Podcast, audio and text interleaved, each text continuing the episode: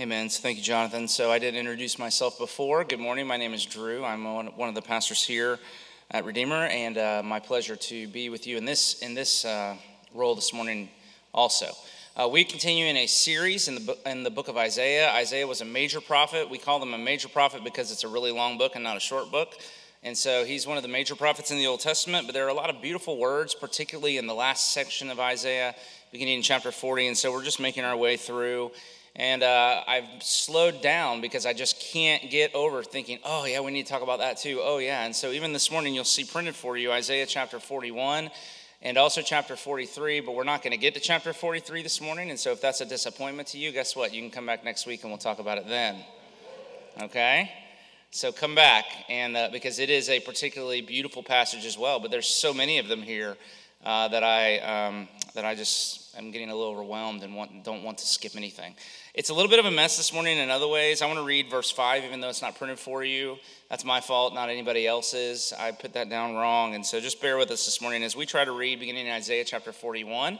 Uh, just a plug, it would be probably easier for you to bring a Bible in case something happens that we've not planned for, because then we can look at it together. But otherwise, we will read Isaiah chapter 1 and then verses 5 through 16 uh, for our text this morning. So let's uh, read together from God's Word. The prophet Isaiah, speaking for the Lord, says, Listen to me in silence, O coastlands. Let the people renew their strength. Let them approach, and then let them speak. Let them draw together, draw near for judgment. For the coastlands have seen and are afraid. The ends of the earth tremble. They have drawn near and come. And then verse 6 Everyone helps his neighbor and says to his brother, Be strong. The craftsman strengthens the goldsmith, and he who smooths with the hammers him who strikes the anvil, saying of the soldering, It is good, and they strengthen it with nails so that it cannot be moved. But you, O Israel, my servant, Jacob, whom I've chosen, the offspring of Abraham, my friend, you whom I took from the ends of the earth and called from its farthest corners, saying to you, You are my servant. I have chosen you and not cast you off. Fear not, for I am with you. Be not dismayed, for I am your God. I will strengthen you. I will help you. I will uphold you with my righteous right hand. Behold, all who are incensed against you shall be put to shame and confounded. Those who strive against you shall be as nothing and shall perish. You shall seek those who contend with you, but you shall not find them.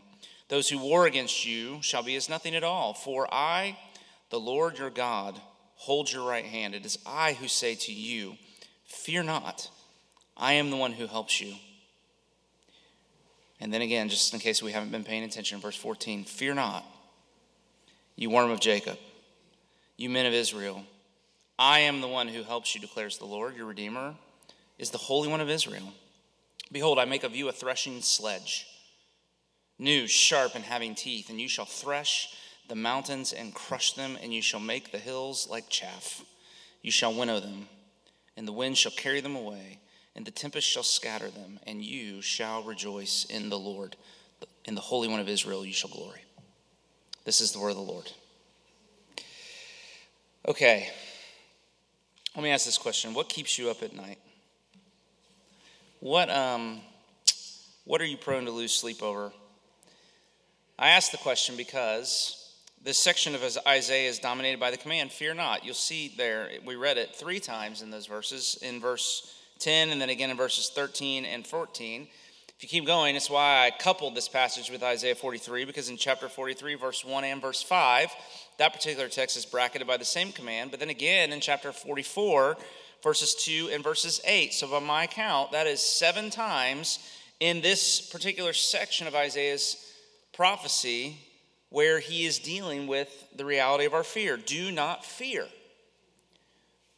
or some variation of that is the most oft repeated command in the Bible. Think about that. What does that mean? Well, I think it means that we have a particular problem with fear. But it is a command, which means that our fear is a problem. That the only way forward in the spiritual life is to overcome your fear, to one degree or another, to be overcoming it. One consequence, we could say it this way, is one consequence of growing in faith is becoming less afraid. So, do you want to live less afraid? Do you want to live unafraid? Or maybe that's we shouldn't maybe that's too high of a mark to strive for this morning. Maybe we could just say, "Oh, if I could just live less afraid."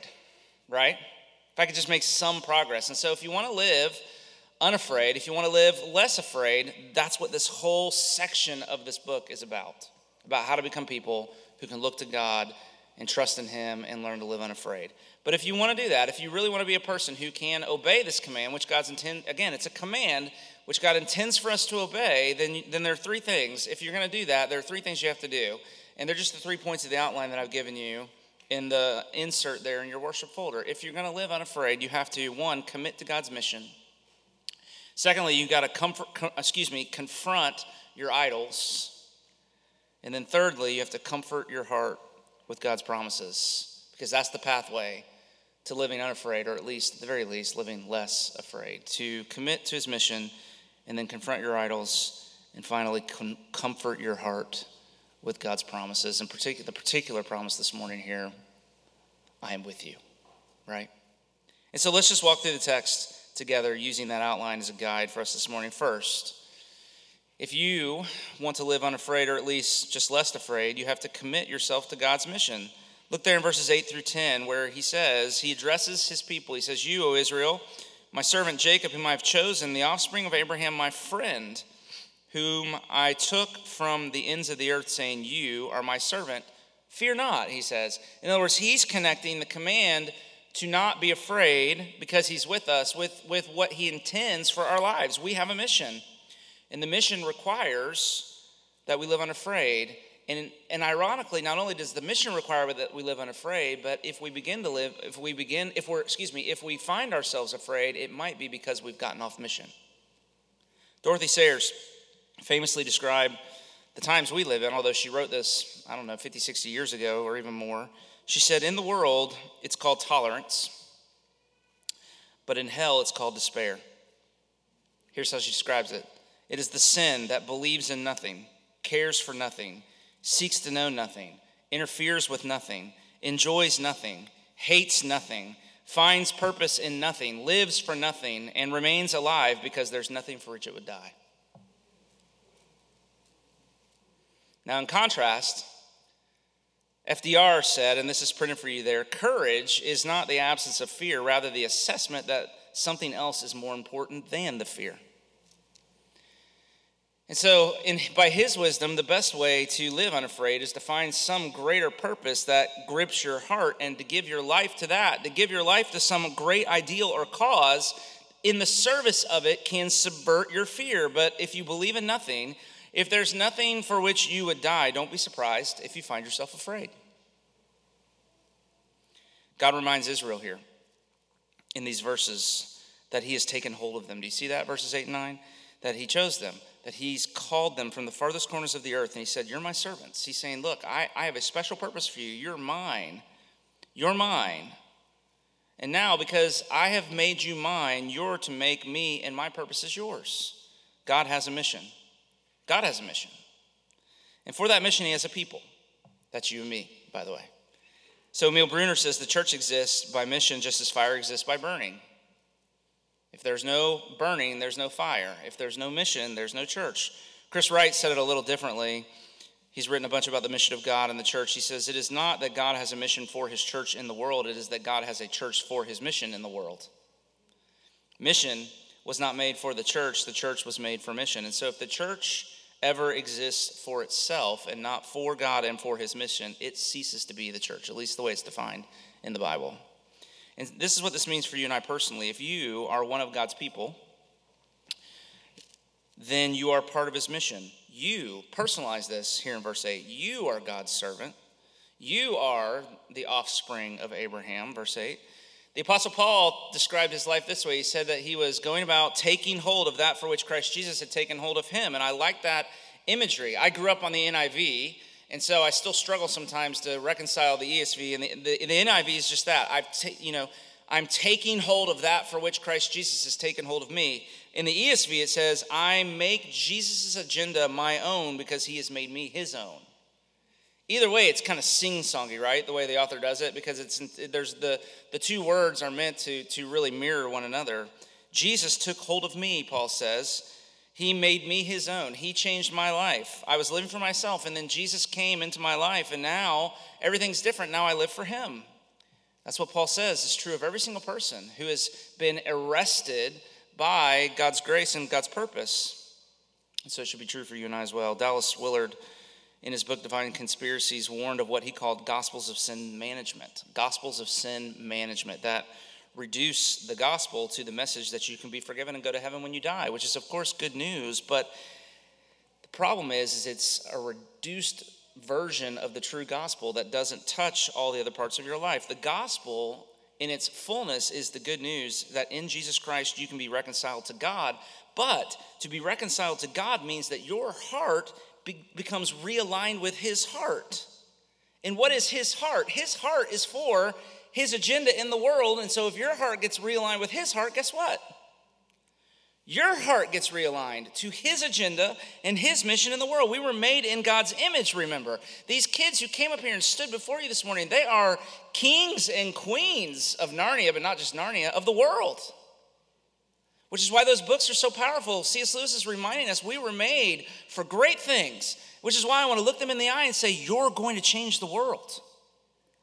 Because every single one of us are meant to live with that kind of calling and purpose in our life. We're made in God's image to reign with Him. Sin, sin made us consumers, and consumers take instead of taking responsibility. But salvation is the undoing of our selfishness. It is the reversal of my me orientation to put me back on mission in the world. But he's also reminding us not just of the fact that there's a mission that they and by virtue of our connection with Israel, we are called to, but he's also reminding Israel why he took hold of them. He's he reminding them of the nature of the mission. He says in verse 8, he calls them his servants, but then he says the offspring of Abraham. And Abraham, remember, was blessed so that he could be a blessing to all the families of the earth. That through him, the kingdom of God would spread across the whole world. And in the New Testament, the Apostle Paul calls you and me, if you believe, he calls us children of Abraham too. In doing so, he combines faith and mission. He says you can't have faith without mission, also. Okay? You with me? There is no faith that there's not mission. And you can't do the mission without faith. But those two things always go side by side. By believing you de facto belong to God's worldwide agenda and everything else your family, your home, your work, your money everything else becomes integrated into what God has called you to for his greater purposes in the world. That's what it means to live as a person of faith. If you remember the old movie or the Broadway play, The Lion King, uh, it's a great story. I, I, love this story, and it's been it's it's a powerful story for many reasons. But probably my favorite part in the movie, which really didn't land on me until I saw the show years later. But if you remember Simba, who is the rightful heir, his father dies in a tragic accident that's set up by his uncle Scar because he desires the throne for himself. And Simba runs away and he meets up with new friends, um, Pumbaa and Timon, and he adopts an Hakuna Matata lifestyle. Hakuna Matata, right? Can we sing it? Means no worries, right? For the rest of your days. He just starts to live into this, you know what? Let's just chill and hang out. It's cool, bro. Yeah, we got I mean, whatever, however you want to characterize that. This kind of like, no worries, don't don't be don't be tied up with just let's just let's just hang out and have a good time. Uh, but under his absence, the kingdom falls into disrepair. Uh, Scar, who's taken the throne, ruins everything. And a childhood friend of his, another a lioness named Nala, finds him uh, as she's hunting, and she reminds him of who he really is. And she's confused by his, why, you know, why haven't you come home? What have you been doing all this time? And he says, Ah, Hakuna Matata. Don't worry about any of that stuff. And she gets really frustrated with him. And she says, No, but you're the king and we need you. You're the heir of the kingdom. And Simba just dismisses her because he's afraid. And then, if you remember, he has a dream. And his father comes to him in the dream and uh, in the clouds. And here's what his father, the king, says to him He says, Simba. James Earl Jones, right? Simba. I can't even do it. Okay, I, I try, but I, I, don't, I can't. That my registry doesn't go that low. My register doesn't go that low. Simba, he says, you have forgotten who you are. You are more than you've become. And this is exactly what Isaiah is doing with Israel here with us. He says, You are the offspring of Abraham. You've forgotten who you are. You're more than you've become. Don't settle for a life of comfort and ease. Hakuna Matata, there's no life in that life. Remember who you are. Remember that you were meant for something bigger. And for that bigger purpose, you need courage. Now, ironically, as you live into that bigger purpose, you find courage. It goes on to say, and this was a neat image for me, verses 14 and 15 down at the bottom of the passage as we read, he says, Fear not, you worm Jacob. You worm. You're like a little worm, right? But he says, Behold, what I'm going to do with this worm, I'm going to make of you a threshing sledge, new, sharp, and having teeth, and you shall thresh the mountains and crush them, and you shall make the hills like chaff. Now, what's the imagery here? God is saying, You might feel weak. There are all these people, all of those verses in the beginning, uh, in front of that, you know, there are all these people that are aligned against you. You might look at the world and think, We're losing. I mean, the darkness, you know, seems to be gathering. For the first time in the history of our nation, less than 50% of Americans belong to a church or a religious organization. Feels like unbelief, secularism is just running rampant across the land, but God says, it may seem that way, but you need to understand what I'm doing. He says, In the end, I'm going to use you to mow down all of the evil in the whole world. Mountains, he says. And mountains are representative of God's enemies. They're, they're representative of the peoples that are surrounding them, that are threatening Israel and threatening God's purposes in the world. And he says, I'm going to make you the type of people that when you come up against mountains, they, the mountains, are reduced to dust at your feet. And the wind's going to come and going to blow them away. And they won't be there anymore. And when all of that happens, when all that happens, guess who will be still standing there? When the mountains have been reduced to dust and blown away by the wind, guess who will still be there standing? You and me. Isn't that cool? You with me? Do you see that? I mean, that, like, I, I marvel at that. Ray Ortlund said this. He said, if that's true, if that is really what God is doing, then it means we should live out loud for God. And I like that phrase that we should live out loud. The kingdom of this world right now is becoming the kingdom of our Lord and of his Christ. That's what Revelation chapter 11 says. And so I want you to see what God intends to do with us. If we can learn to live unafraid or less afraid, God means for the mountains to give way before you and me. But have you forgotten who you are? Maybe that's why you're full of fear. But secondly, if you would live unafraid or maybe just settle for less afraid, not only do you have to commit to his mission, because in the mission you find your courage, but secondly, you have to confront your idols. G.K. Chesterton, he said this He said, When people stop believing in God, they don't believe in anything, but they begin to believe in anything. Very astute, I think. And so, if you're afraid, consider whether it's because you put your hope in something other than God, something that is not God. And what's happening is, is that thing you've been hoping in is now being threatened. It's now letting you down, and the result is fear. This is what we see here in the text of the unbelieving nations, beginning in verse 5. And that's why I wish I had had printed for you. But he says this The coastlands have seen and they're afraid, and the ends of the earth tremble, and everyone helps his neighbor and says, Be strong. They're, they're patting one another on the back. They're saying, Oh, it's not as bad as it's, you know, it's going to be okay, right?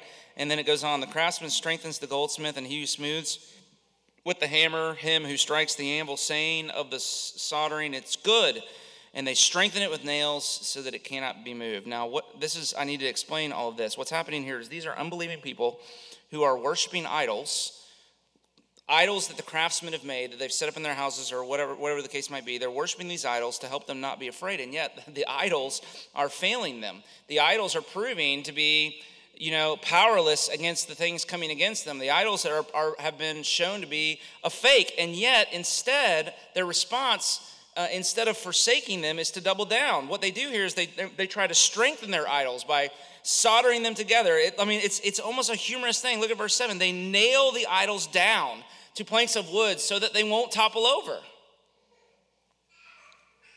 And then they try to convince themselves that it's going to be okay. It's good. It's good. It's going to be okay. They, they, they comfort one another with, with hollow words. Now, it's a vividly humorous and also tragic image. They are afraid But instead of turning to the Lord, they turn to their idols, and in turning to their idols, they only become more afraid.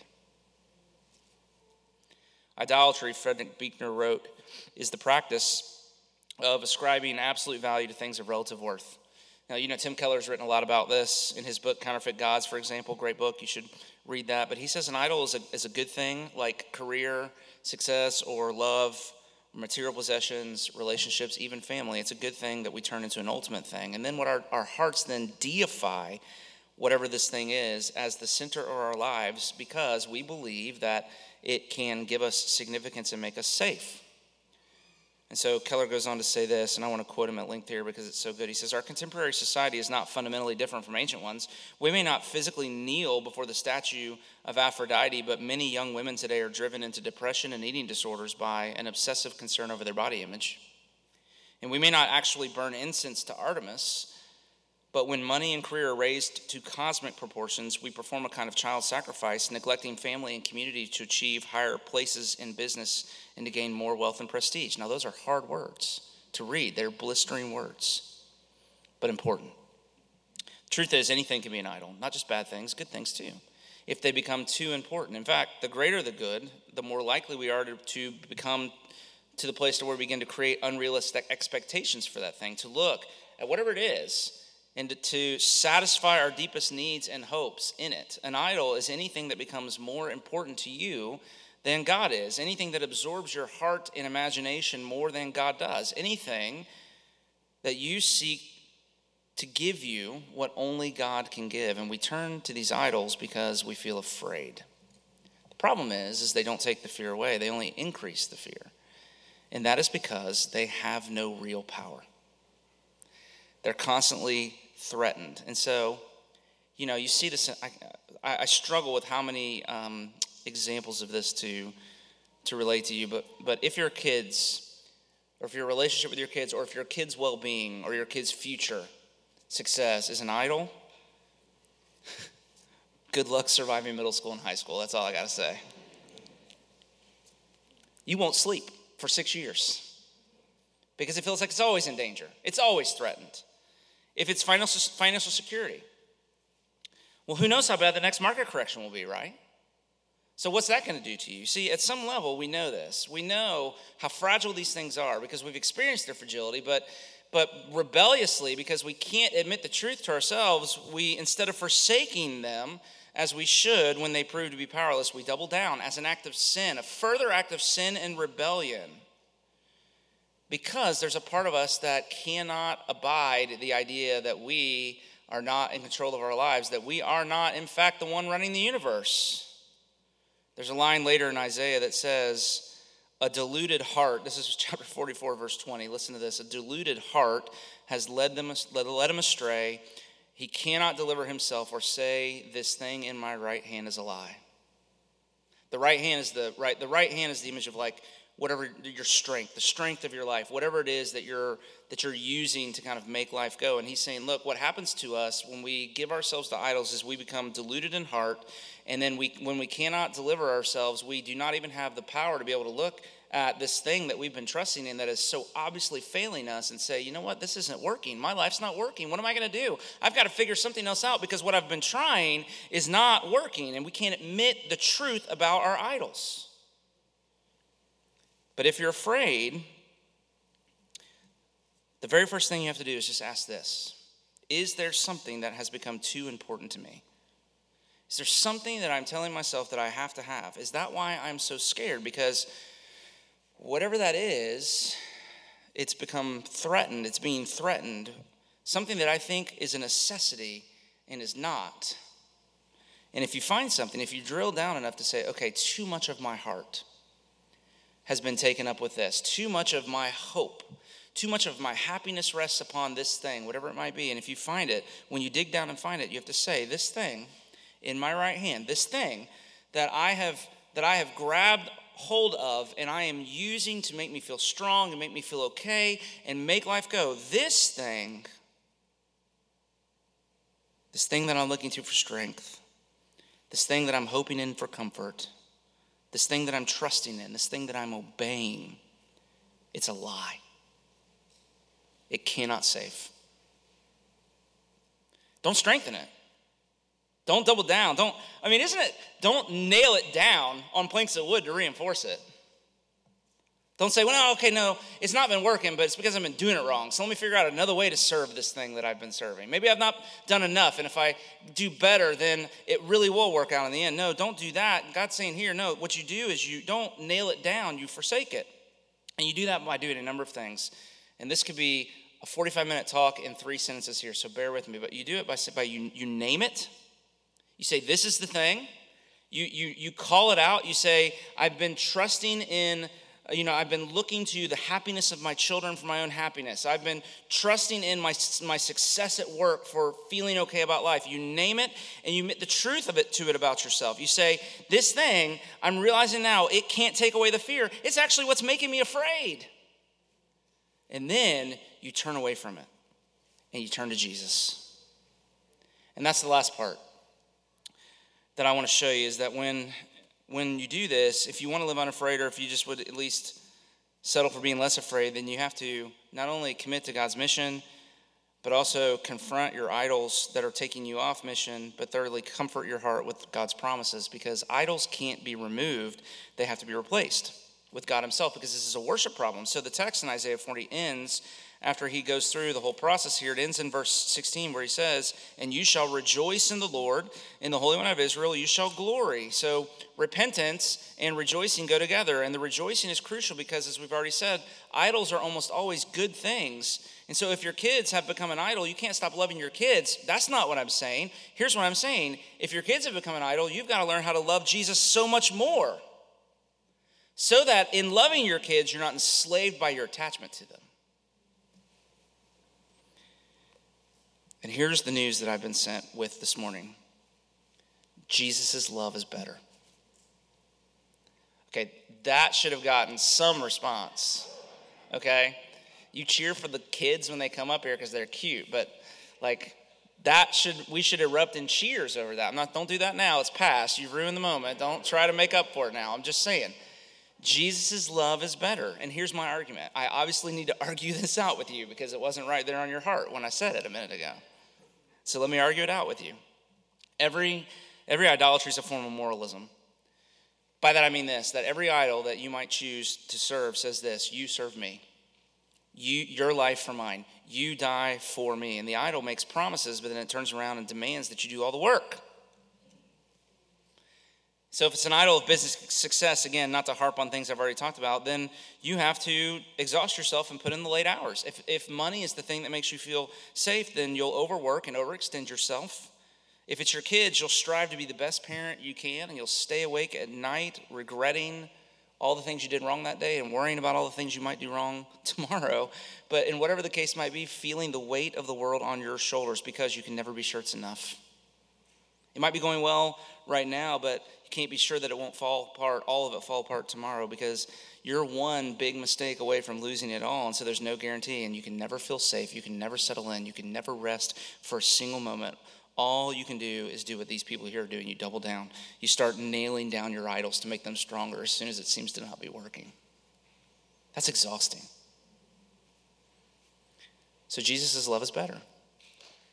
there you go. It's, eh, it's still, it didn't make up for it. I'm sorry, but good try. Good try. No, no. Praise God. That's good. And here's why Jesus' love is better because idols demand, idols make demands. Your life for me. You serve me. You die for me. But the gospel is grace. God says, My life for you. I serve you. I will die for you. In fact, just that. Jesus Christ told his followers, I came not to be served, but to serve and to give my life as a ransom for many.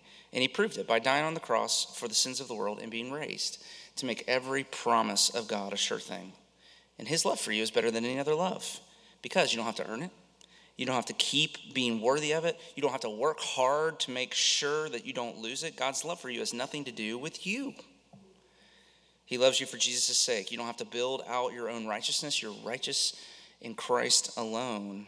And so the key to dismantling the idol structures in your life is to rest and rejoice. If the problem with idolatry is that it's works righteousness, it's moralism, then the key to dismantling the power of an idol is to be resting and rejoicing in Jesus.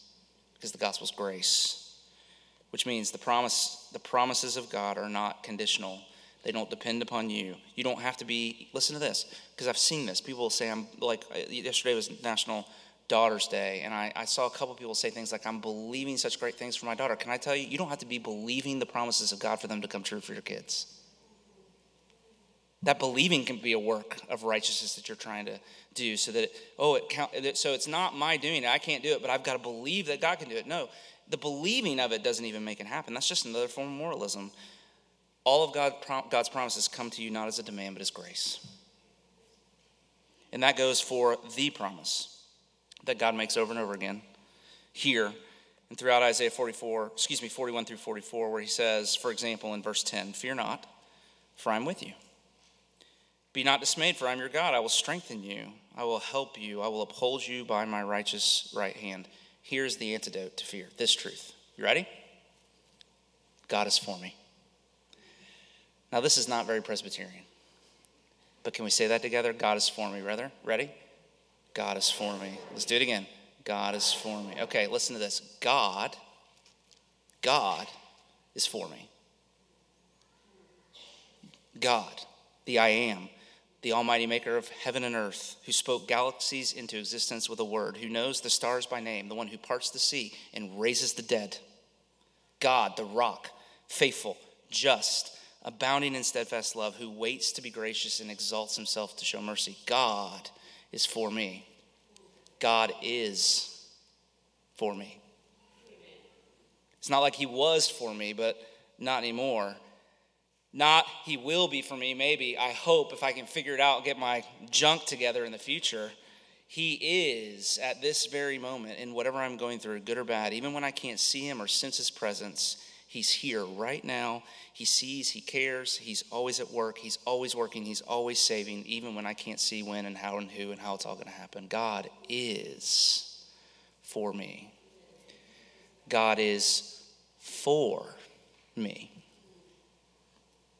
specifically me. No offense, but not you.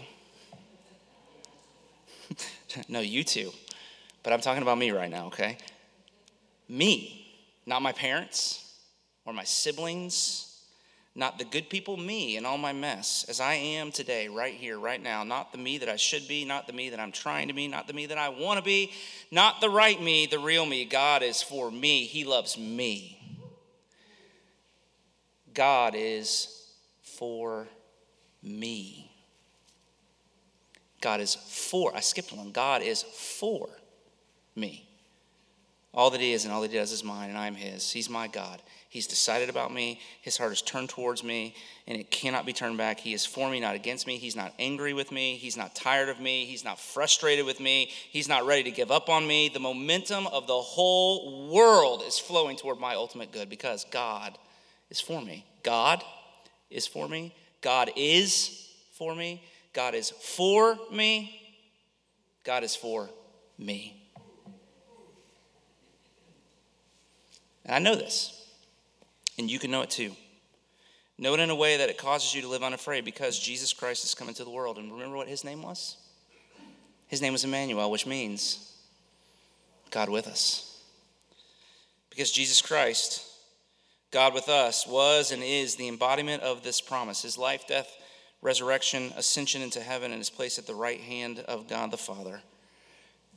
And in, in all of that doing, all of his promising is secure. And so the opposite of fear, which this passage is pointing us to, is what he calls us to in verse uh, 16 at the end. The opposite of fear is rejoicing. So rejoice. That's what we're called to do this morning, to rejoice. Now, that doesn't mean we pretend to be happy when we don't feel happy. Rejoicing is what you do when you don't feel the way you should. It's part of the process of overcoming the power of our idols to look at them and say, This thing in my right hand, it's a lie. And then to let go of them. And then guess what? And then to grab hold of Jesus and say, This is the truth. This is the truth and to keep saying it because if you're like me, you're dense and you got to say it over and over again. So you keep saying it and you keep reminding yourself of it. And when you forget, you get around other people who can remind you of it when you forget it. And you come to church and you sing about it with everybody else and you do everything you can to keep reminding yourself of the truth until you begin to believe it and to live like it's true. That's what it means to rejoice in the Lord. So, rejoice. Sing along with the hymn writer when he says, In him the helpless church shall trust. Of him shall sing, of him shall boast. On him cast all their care. He is their God, and they shall know what his almighty power can do, nor death, nor danger, fear. Amen. Pray with me. So, Father, what amazing good news. How, how amazing that we gather week after week to just rehearse together the good news, and uh, there's it never gets old. There's so much good news. There's so much bad news in the world that I just get exhausted by it. But I marvel this morning at the thought that there is so much good news for us that we can come week after week and just say the same thing over and over again. What amazing, wonderful news to know that you indeed are for us. And so help us. Help us to turn towards you. Some of us, uh, in the room, we might never have done that like the kids did this morning to stand before people and say, I believe. I want to believe in a God like that. I believe. I know my life. I need to put my life in the hands of a God like that. And if that's you, then we would say, Come, believe. Trust in Jesus. Look at that thing that's been in your right hand and say, You've been lying to me. And grab a hold of Him.